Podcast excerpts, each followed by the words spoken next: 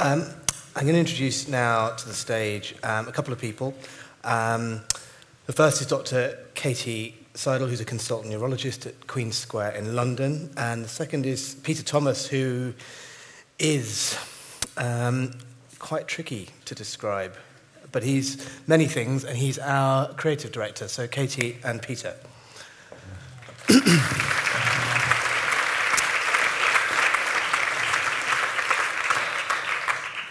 Hello. Hello. Were you both singing? Hello, we were. We were, and dancing. Katie's a flamenco dancer and has promised to um, dance next year at Medicine Unboxed. Um, the camera? Yeah. Um, so you may have seen me um, roaming around for the last day or so taking pictures, and now that obviously can't be true at this very minute. And so, in the way that when you should never sit in the front row of a magic show, I'm going to ask someone to take pictures for the next 20 minutes. So, who would like to grab my camera and take pictures? And if nobody volunteers, I'm going to pick someone. A photographer? Right, there we are. Hello, my name's Peter. You are? I'm John. Hello, John. Would you like to grab that? Don't drop it, it's very expensive.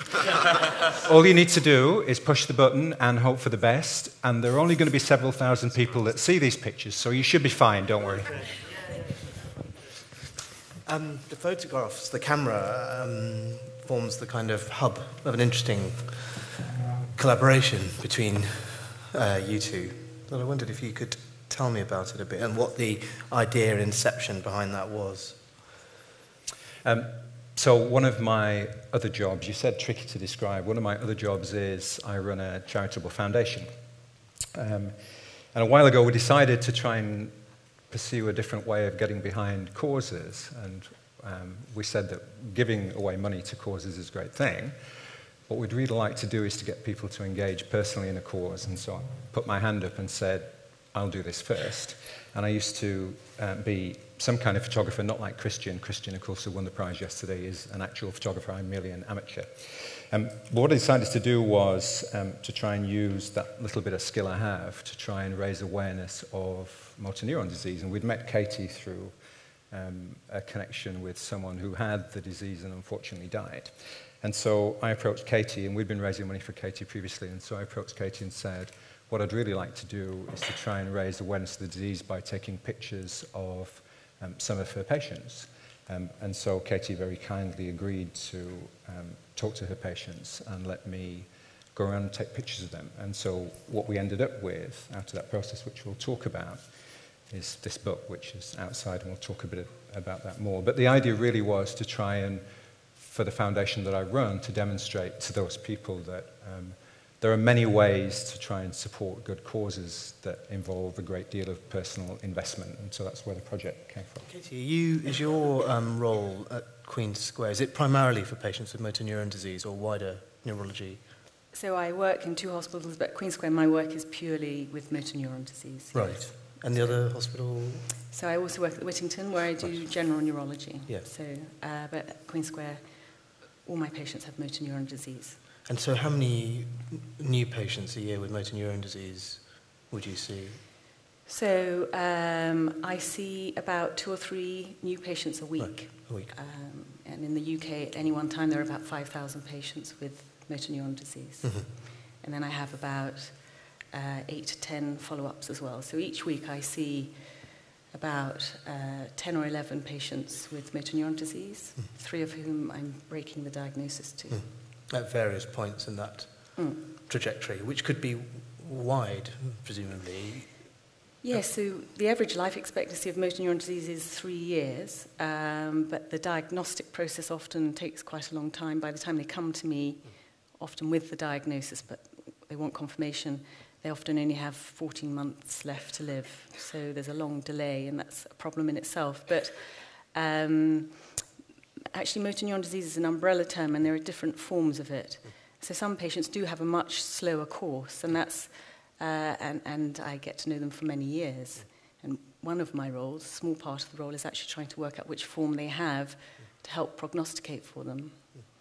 And you've got a research role as well, is that right? Which I might yeah, Yes, yeah. come on to. But it's inter- as an oncologist, an interesting thing, and I don't know if this is necessarily true. Um, I'd be interested in your views as a neurologist, but very often it's the case that if we um, attach label of cancer, make a diagnosis of cancer, um, there's a particular kind of view of what that will mean, and there's a lot of noise around the correlation between um, cancer and mortality. Uh, in fact, in that Lancet piece that Julian talked about, I remember distinctly as a junior doctor going, being on ITU, being on call, and saying to, um, I got my registrar post as an oncologist, and the, the ITU registrar I was working with, extraordinary uh, at the time, said, um, well, that's fine, at least you can't stuff up now because all your patients are dying anyway, which is really um, profound thing that struck me at the time uh, and stays with me actually um, a lot. And I just wondered, in, in your work, giving that diagnosis, is that something, is, it, is there a recognition of motor neurone disease and what its implications are as against something like a cancer diagnosis? Yes, I think there is in both in the medical profession and amongst the patients. Mm. And I think one of the reasons there's such a long delay in patients finally being given the label is actually my colleagues themselves are reluctant to give the label because mm. it is considered an absolute yes. death sentence. It is. Yes. 100% of my patients die yes. in clinic. They all die. So unlike cancer where obviously mm. you can give them some hope. So uh, within the uh, my professional colleagues that there is a big implication about the diagnosis. Mm. Um, the patients come to me some of them will often, quite a lot of them will already know that the spectre of MND is there. It's been discussed with them, and they're, they're hoping that I'll say it isn't. Or, mm. actually, more frequently, unusually, they just want confirmation. They've spent mm. a year and a half not knowing what's going on, not being able to plan their life. They actually actually want a diagnosis so they can plan their life. Mm. Um, and, and so paradoxically, you sometimes get this slight relief reaction. Mm. At last, I know what it is. And therapeutically, what actually is available? So I sometimes wonder why my patients keep coming back to clinic um, because there is only one drug license for the disease, but it only prolongs life by probably three months. It's mm. quite trivial. Everything else that we're doing is supportive and supporting the symptoms, supporting the family, taking them through the process of dying. Um, but we can do a lot of practical things, so maintaining their mobility, maintaining their ability to speak, hmm. whether that's using throat mics or uh, machines, or if they then can't use their hands, using eye tracking systems. Communication is of extreme importance for these patients. Um, using breathing machines when their muscles that help them breathe begin to go and they can no longer breathe, and that makes them feel very unwell. Mm. We're not, um, and then eventually losing the ability to swallow, so giving them a tube so they can uh, not keep choking every time uh, they try and eat. But uh, we're not interested in using these to prolong life for the sake of prolonging life. It is absolutely about trying to preserve quality of life um, by using these means. And is that broadly, do you get the sense that that is understood at the outset, or is that quite, that's so you're giving, you're giving that diagnosis, and I guess pretty rapidly, in some way, making that apparent. So um, what's interesting is at the beginning of the diagnosis, people often want to have a conversation about what their death will involve. Mm. They're very uh, keen to know whether it will be painful, uh, whether it will be unpredictable and rapid, that they may just wake up one morning in bed and can't be able to move. So there's a lot of misunderstanding that needs to be um, um, corrected. But the other thing that we can give them actually is some control over their death. And hmm. actually, that's something that's very important for people initially to know that they will have some autonomy. The vast majority of these patients end up on breathing machines hmm. and become dependent on them.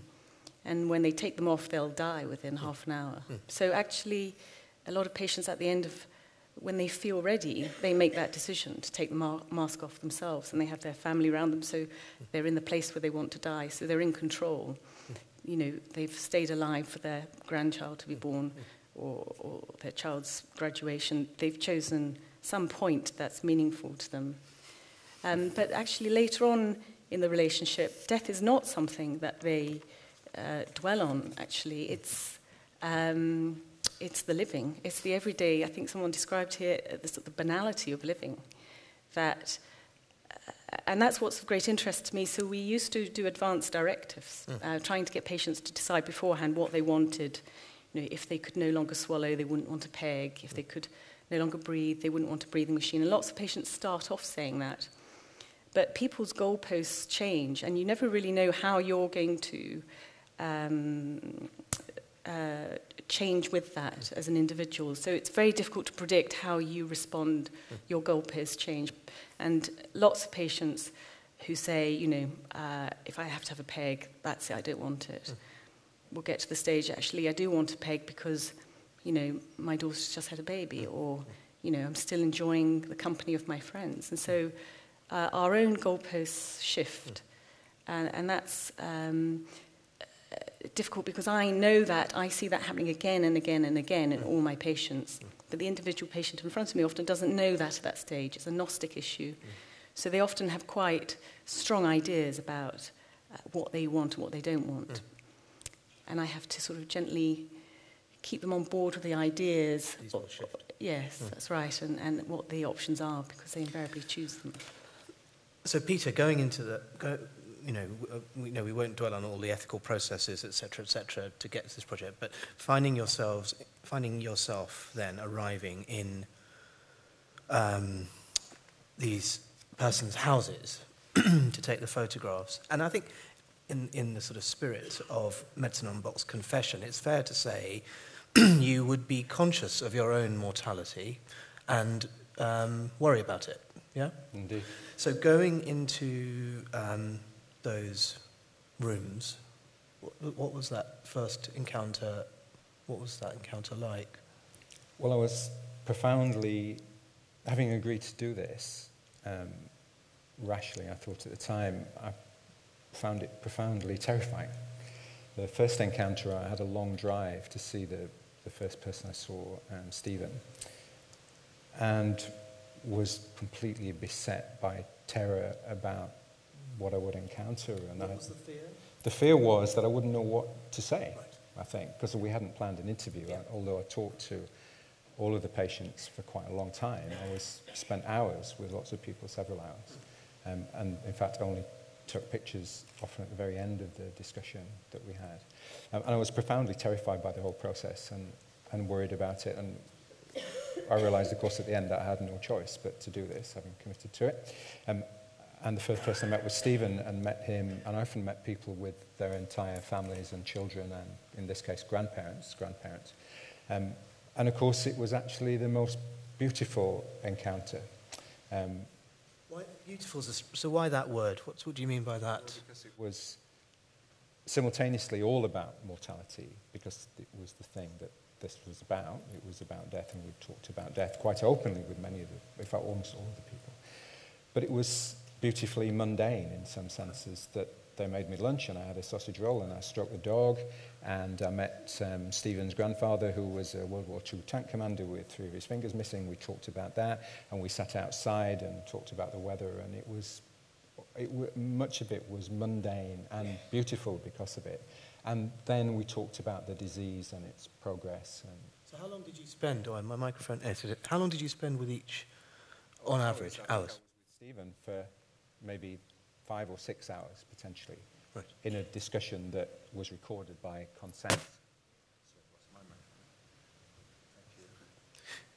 And in, in total, how many photographs, how many individuals did you meet? 18, 16 or 18 photographs. Um, and each individual was the same pattern that, in fact, after the first encounter with, with Stephen, yeah. I lost all anxiety about right. that process. In yeah. fact, the first encounter was the perfect encounter yeah. because it led me to believe that actually I should encounter these people just as individuals. Right. Human beings. That's right. And so the, the title of the book, The Me, in Me and M&D, I came to realize the mm. book's title was really about seeing beyond the letters and seeing the person, but I realized it became about me oh, right. in the okay. encounter with those people. And Katie, how were the patients receptive to this when you, as a, as a, as a rule? So uh, they were very excited to be involved. What's a um, uh, common trait in these patients is that they want to leave a legacy. Right. So uh, whatever that may be, that they're extraordinarily keen to be involved in research. um, leave their brains and spinal cord after they die. It becomes very important to them.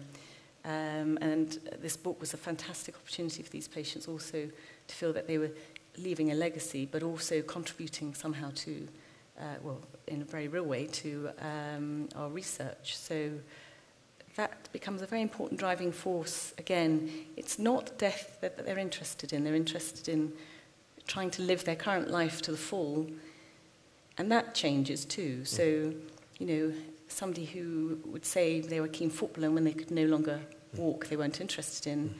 Their day centres around being delighted that they can still pull their trousers up by themselves and they don't have to have a carer. And it literally becomes uh, um, not a battle, but actually feeling pleased that they can still achieve these goals that make a difference to their quality of life. But, um, and then the other common trait we see is, is wanting to leave a legacy. And and not so concerned about their own death, but how their death will impact on the people they leave behind. Right. That's a very common. Right. Uh, and the people they leave behind, you mean family or Fa- family. Yeah, okay. Yeah. I'm conscious the word patients may the word patient may cause um, some ambivalence. I I suggest we, we'll pick up on that actually in the session after lunch. Um, the, the issue of the legacy and your role then as a researcher, a clinical researcher, as well as a, um, a jobbing clinician, and that um, dual, that dual interface with the disease, the very personal and then the utilitarian good. How does that, does that, how is that squared? Uh, I don't find it a conflict. I, I, find that the two enhance each other. So I'm not just a clinical researcher. I'm my background as well as neurology is I'm a molecular geneticist. So I'm actually in the lab, working in very abstract ways Mm. with this disease, Mm.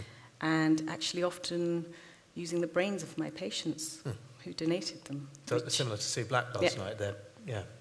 And uh, I think there's nothing more empowering than um, for your research sitting in front of patients and caring for patients who are dying of the disease you're researching uh, in the lab. And actually, my students, I will often try to get them who are non-medical, so don't have that opportunity. I, yeah. I often try to give them the chance to interface with patients. It's very profoundly important, uh, and they often report that to me for their research. So interface with patients generally? Yeah. Yeah. So non-clinical yes. individuals. So my PhD students, yeah. I get them to, we have we've had open days yeah. where our patients get to meet the scientists, yeah. they get tours of the labs, yeah. and our uh, students get to meet the patients. Yeah. And it's a very positive experience for them all. How do they? So how do the scientists, the pure scientists, engage with that? Uh, They're very intimidated, Yeah. I think, to start off with. Yeah. And um, the, but they all report back they find it extremely empowering for their research and motivating. Empowering. In that, I think sometimes it's quite common for scientists to be working on a disease and never ever having seen the disease itself, Right. never having seen a patient with the disease. Uh, and that's actually the norm. Uh, but for a scientist to actually encounter somebody who's living with the disease, and that's the term we use in motor neuron disease, we don't refer to these patients as dying with motor neuron disease, we say they're living with it. Uh, that they um, find it enormously motivi- motivating, and it uh, you see them working later in the lab. Oh, that's interesting. Yeah, That's yeah. really interesting. Yeah. I'll just stop at that. That's interesting. Yeah. Um, I just wanted. works every time. Yes. if only it worked for doctors. Um, what I might do is just, um, can we look at some of the photographs? And would you be all right to just maybe talk through them a bit as they come up if we drop the lights? If we drop the stage lights and just have the, um, the reel on, please, and, and the stage lights down. Thank you. Um, so this is um, someone called Adolfo, who was, uh, this photograph was taken in the 30 seconds he was able to remove his breathing mask and insisted on doing so to have his photograph taken. There's another photo of Adolfo later wearing his mask. And again, this was in Adolfo's house. Um, and Adolfo, like other patients, was incredibly, people were incredibly accommodating in allowing me to take and use exactly which photograph um, I wanted to use. Um, uh, and all, were, all, all the people who were in the photographs were given the opportunity to, um, uh, to vet the photograph that I took and, and use it. Um, this is Adrian. Adrian is someone who was actually still very well um, and remains very well and was very um, philosophical about the changes he needed to make to his life to be able to accommodate his disease so he could live his life with his wife and children. Um, and I guess what I saw in that photograph, in the way that it's probably not helpful for me to talk about the photographs, rather it's for you to see something in them, is that incredible sense of determination and passion and commitment. This is Bobby, or rather the hands of Bobby, who was by far my favorite person, I think, in, the, in this project, who died very shortly afterwards who talked about his hands. Bobby was an exceptional individual, a postman. He'd been a postman for 40 years and had travelled around the world to exceptional places and now was, of course, unable to do so and was in a nursing home in Highbury. And this is Carol. Um, Carol um, couldn't speak at all and as was reliant on a, a, speaking machine. And I met her with her mother, Faye, um, in North London. And she was the most delightful and exceptional individual who talked about her life. And there are quotes in the book, of course, from each of these people. Um, and the quote, uh, one of them is that she used to wear diamante boots and they were wicked. And I can see exactly how Carol would wear those diamante boots in the time before she was sick. Um, this is Diana. Diana is a philosophy graduate, and we talked a great deal about death and belief and mortality. In fact, all of our discussion from the very minute that I walked in to see Diana was about the nature of death. And uh, again, the quote by Diana is that, you know, she didn't need religious belief to understand her life. And this is Glenn. And Glenn was one of the people who helped Eddie Redmayne out as a model for the Theory of Everything movie. Um, and Glenn was a film and studies lecturer. And so I tried to take an image of him that seemed to me to be in some way cinematic as a, a reference to the life that he had before he was ill. Um, and this is Mark, and Mark died um, very shortly afterwards um, that the picture was taken, and his partner, um, Hugh, um, got a copy of the book just after he'd picked Mark's ashes up from the crematorium, and he said that the picture gave him comfort in a time that um, Mark was gone. And this is Tess, and uh, Tess was diagnosed and lost her speech fairly rapidly. Um, and we had an incredibly emotional encounter with Tess and her husband, where we all cried for quite a while. Um, and it felt like a thing that we should do. And, but it was an uplifting, an uplifting encounter between all three of us. And there's the second image of Diana. And then finally Ron. And Ron is one of your patients as well, isn't he, Katie? And Ron is what could be best described as an activist, incredibly passionate and positive, and said, there are worse things that happen to people than this.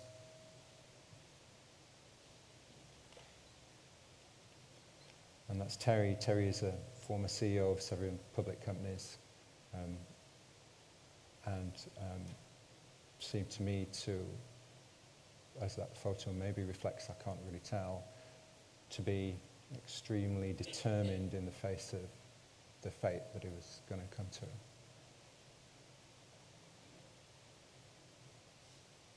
And the second image of Tess. And then Trevor, who's the cover image for the book, former professional footballer, former, I think, steel worker in the Midlands, um, who lives a passionate and engaged life um, and shows an incredible amount of determination and strength. And that's the final image of Adolfo wearing his breathing mask. And Wendy, who has also since died, I believe, um, who was, I find that image actually quite hard to talk about. Wendy was the most incredible individual I thought I met her in a, with her sister in a nursing home in London. And Bobby, Bobby's hands you saw earlier the postman for 40 years.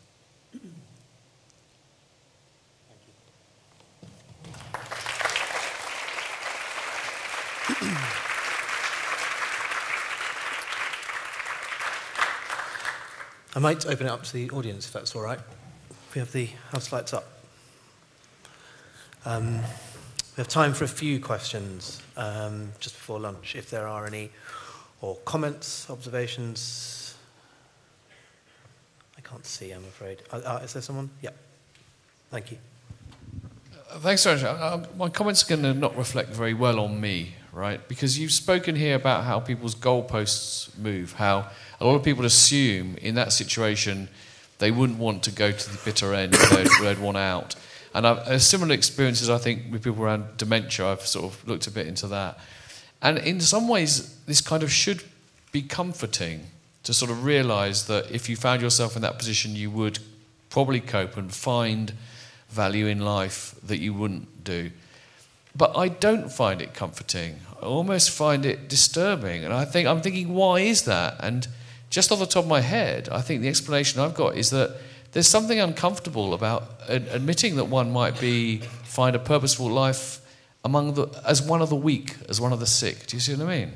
I, I, I, that I'm sure that reflects very poorly on me. I don't know if that's a common reaction that people aren't comforted but worried. Julian, can you just just say that again? So, what's the dis- so the discomfort is? The discomfort is that it should be reassuring to see how people find purpose and dignity and even happiness in the late stages of these diseases.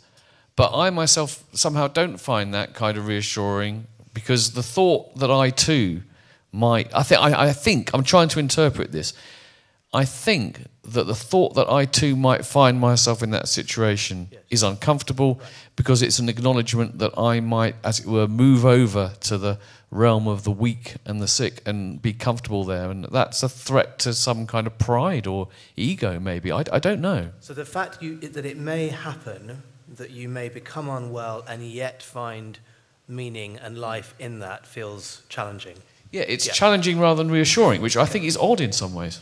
Yeah, I mean, I, I, must say, I, I find it reassuring, and I think you're echoing what it is that we see in, in our patients this issue that you cannot know yourself or what you want or what's important to you until you're faced with that difficulty. And you're very much uh, vocalizing that inability a priori to, I think, put yourself in that uh, position.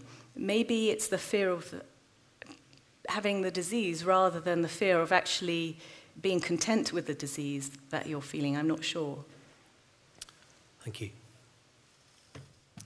I think the photographs are beautiful, but when I first saw them, um, the first thing that came to my mind was where is the photo of the carer? And I say that from a former carer of a father with vascular dementia who passed away last year. And this possibly answers Julian's question um, because when I started caring for my father in uh, 2008, I basically, there was a lot of baggage I had to get rid of, which was uh, partly forgiveness. And uh, for me to be able to care for him was also acceptance of his condition and knowing and seeing his rapid decline.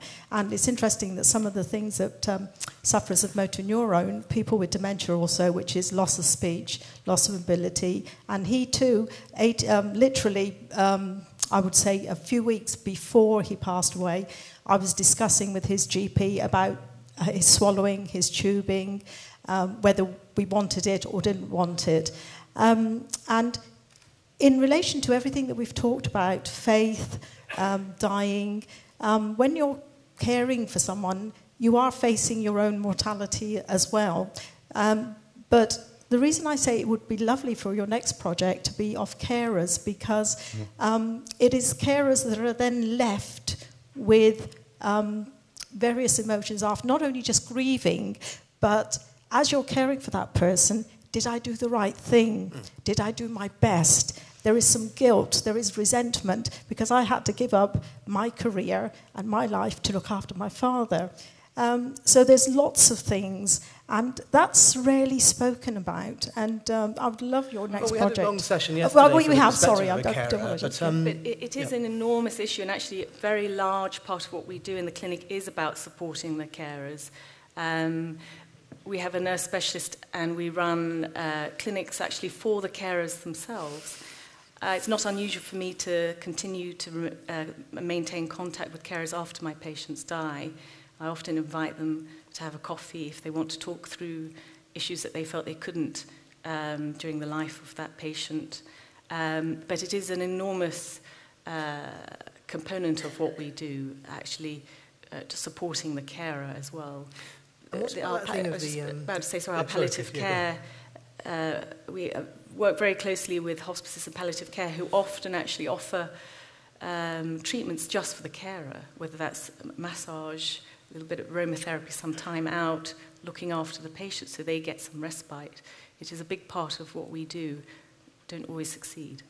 Katie, what about the issue in, in a disease such as motor neuron disease, where there are life-sustaining interventions which then can be withdrawn at a point in time, which is variable, subjective, and the issue of, of the timing of that and the decisions around that and the terrible sense of guilt of you know somehow not only have I somehow caused this but was it hurried? You know what was the, what was the agenda there in terms of the withdrawal? How is that engaged with the person and, and the carer?